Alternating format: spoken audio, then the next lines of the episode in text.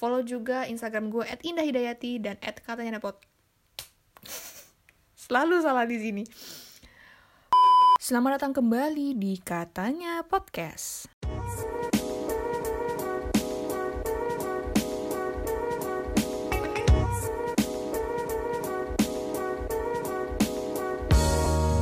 Gue take record ini tepat di hari kedua PPKM Jawa dan Bali.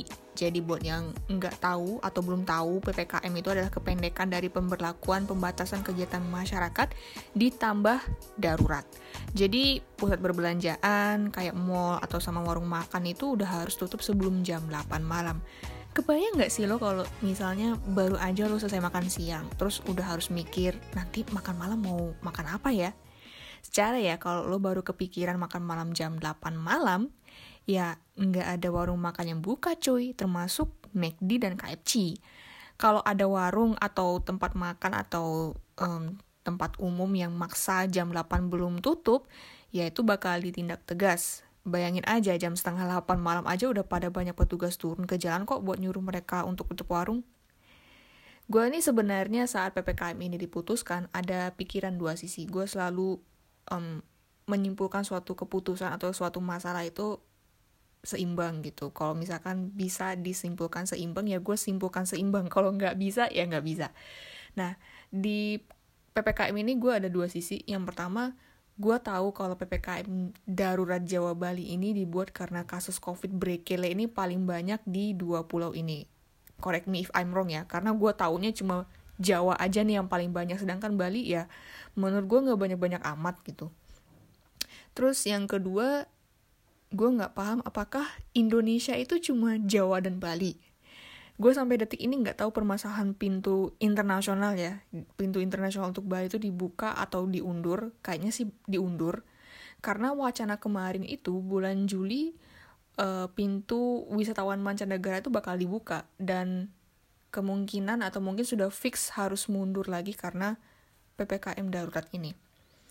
Gue sebagai orang yang bukan uh, di bidang pariwisata, bukan pelaku pariwisata, cukup capek sama harapan palsu yang sejak ada di tahun 2020.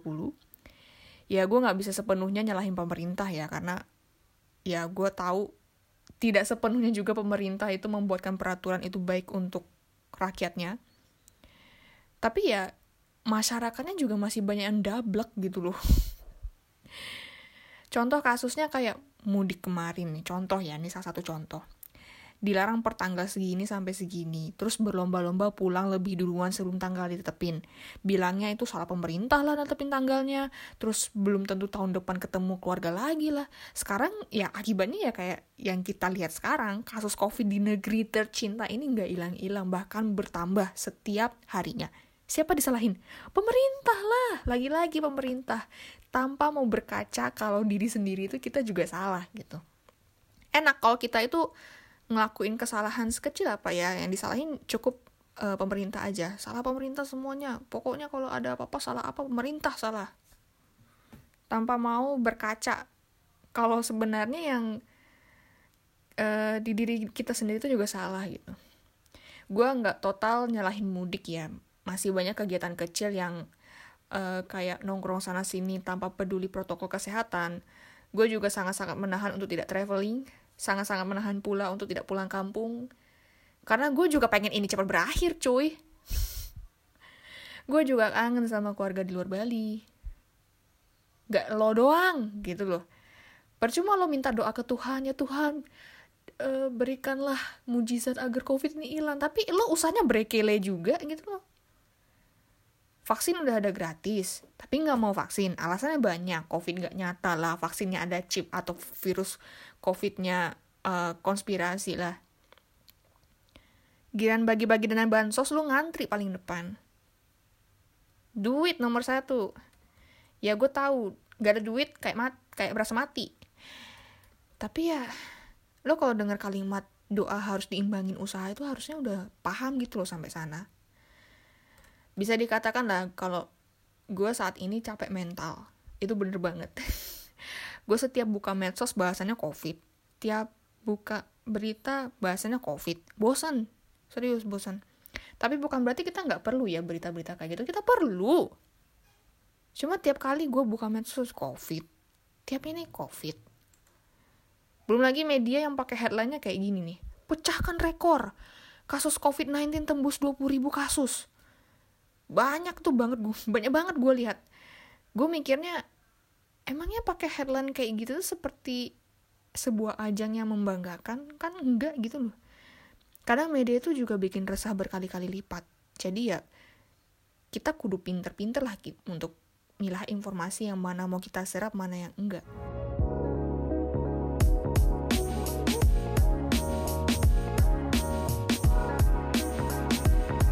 awal Juni kan di kantor ada nyelenggarain event jalan sehat virtual ya jadi perusahaan gue ini kan de, terletak di seluruh Indonesia dan uh, dibuatin kelompok. Jadi satu kelompok itu dari berbagai cabang dan nggak ada dari cabang yang sama. Contoh, gue masuk ke sebuah kelompok dan gue satu-satunya perwakilan Denpasar.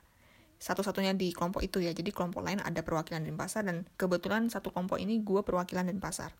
Jadi kita tuh setiap kelompok itu punya target eh, sepuluh ribu langkah per hari. Kayak udah iklan aja ya, iklan susu uh, susu tulang ya, susu tulang.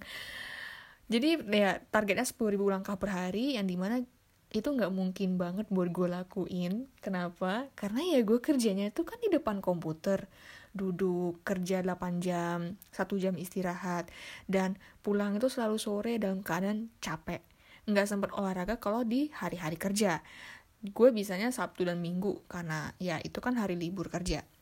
Gue mutusin jalan santai itu di lapangan Renon.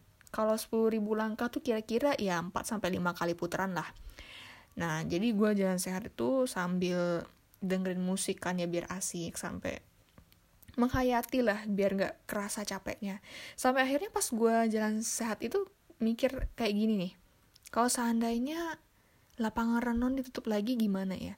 Karena waktu awal pandemi kan seluruh lapangan di Denpasar bahkan mungkin di seluruh Bali itu tutup untuk menghindari adanya kerumunan. Gitu tujuannya. Jadi gue ngebayangin gimana kalau seandainya lapangan ini ditutup lagi gitu. Eh beneran dong dua minggu kemudian lapangan renon ini ditutup lagi di saat event jalan set gue masih berlangsung. Bedeh brekele emang. Kadang ya gitu gue takut sama pikiran gue sendiri. Soalnya nggak sekali dua kali gue mikir sesuatu terus besokannya kejadian gitu. Jangan nunggu besok deh. Menit menit berikutnya tuh kejadian. Ngeri emang tapi seneng kalau sesuatu yang gue anggap bagus gitu yang menyenangkan hati itu terjadi. Kalau misalkan gue mikir wah gue dapet duit nih sebentar lagi. Eh beneran dapet duit gitu. Bukan sesuatu yang jelek kayak ya contohnya barusan itu gitu loh. Sebenarnya kalau dibilang ada jalan ada banyak jalan menuju rumah iya. Gue bisa aja jalan dari rumah sampai depan jalan rumah gue untuk olahraga jalan santai. Nggak perlu lari lah. Gue kalau lari itu suka nggak kuat nih di perut gue tuh sakit gitu. Cuma yang bikin gue males itu ya digonggong anjing gitu loh. Gue sih nggak ngeladenin ya. Cuma pas digonggong itu kan otomatis orang-orang di sana ngeliatin aku gitu. Kayak berasa Miss Indonesia gitu loh. Seluruh mata tertuju padamu. Bukan karena gue cantik. Bukan karena gue berprestasi tapi karena gue digonggong anjing. Ngomong anjingnya tuh kayak menghayati banget gue ya. Sorry sorry sorry Nah, gue sempet bilang kan ke chat uh, bilang secara chat di grup WA kelompok Jalan Sehat. Lalu PSC gue bilang, ayo Mbak Indah salib si Bapak A karena Bapak in, Bapak A ini kan uh, sebut saja Bapak A. Bapak A ini memang hobi lari dan skornya selalu tinggi setiap harinya aku disuruh nyalip uh, si bapak A ini biar makin banyak skor kelompoknya.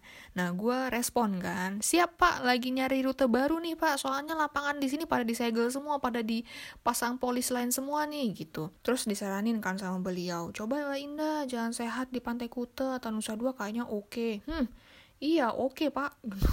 gue ngebatin dong ya. Gue akuin oke okay, kalau uh, jalan sehat di Pantai Kuta atau Nusa Dua oke. Okay nggak cuma sekalian uh, jalan sehat biar sehat terus refreshing mata gitu kan ya. Cuma mikir jaraknya aja udah males gitu loh. Secara kan Pantai Kuta sama Nusa Dua tuh bukan kepleset nyampe. Dari Denpasar itu butuh waktu 30 sampai 60 menit itu pun kalau nggak macet.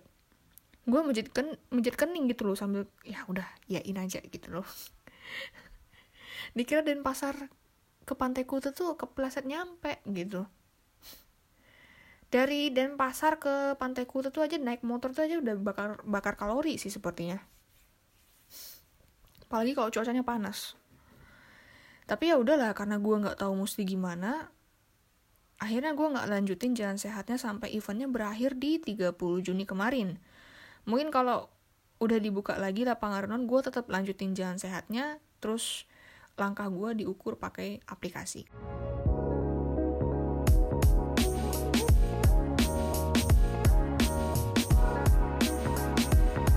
jadi kan gue bilang ya kalau tiap hari um, gue nerima kabar duka meninggal karena covid dan bahkan keluarga gue yang di luar Bali sempat ada yang kena cuma sekarang udah sembuh alhamdulillah.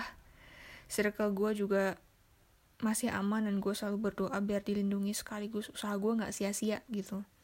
Usaha gue saat ini adalah biasanya kalau weekend gue masih bisa ke apa namanya ke rumah teman tapi tetap pakai protokol kesehatan. Gue masih bisa mampir ke tempat makan sambil ngobrol sama teman tapi sekarang gue karena lagi naik naiknya nih gue mencoba untuk batasin uh, apa ya aktivitas gue di hari libur. Jadi dua hari ini total gue di rumah. Mungkin kalaupun keluar ya benar-benar ada kepentingan kayak mungkin ke ATM atau belanja suatu produk yang memang sudah habis. Cuma itu aja karena ketika gue ngelihat video-video dari narasi newsroom lah contohnya gue ngelihat orang-orang yang um, apa ya terbaring lemah sambil sesak nafas gitu kan ya. Saturasi oksigennya menurun tiap harinya. Gue nggak tega cuy. Gue ngeliat itu tuh. Sedih banget sumpah. Dan lagi-lagi gue baca berita duka itu membuat arah pemikiran gue ke kalimat kematian tuh deket banget gitu. Ya sebenarnya udah dari dulu itu ya kita harus menyadari bahwa kematian tuh sangat dekat gitu gue sampai takut banget kalau teman atau keluarga gue yang baru aja sebentar gue tanya kabar, hey apa kabar, have a nice day, atau hari ini gue ajak hahihi, besoknya udah nggak ada karena virus gitu. Bisa jadi mereka atau gue yang pergi, karena kan nggak ada yang tahu ya mati itu kapan.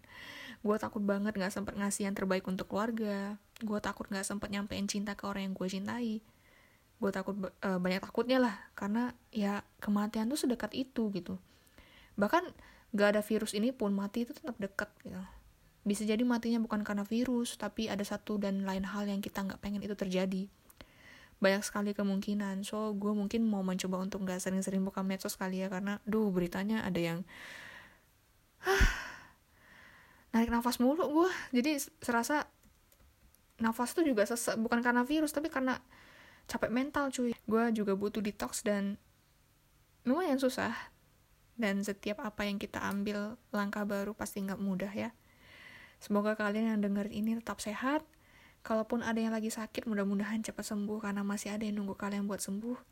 Yang baru ditinggal meninggal keluarga atau orang yang dicintai, gua turut berduka cita semoga yang meninggalkan diterima di sisinya dan yang ditinggalkan diberi ketabahan untuk melanjutkan hidup Buat yang mungkin lagi isolasi mandiri, semoga kalian cepat pulih dan bisa beraktivitas normal lagi.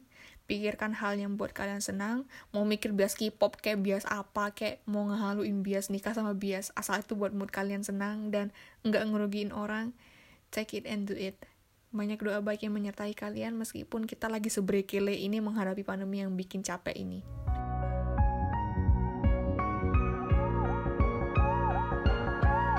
Sekian dulu episode kali ini. Semoga bermanfaat bagi kalian semua. Jangan lupa dengerin setiap episodenya dan share ke semua teman-teman lo untuk dengerin katanya podcast.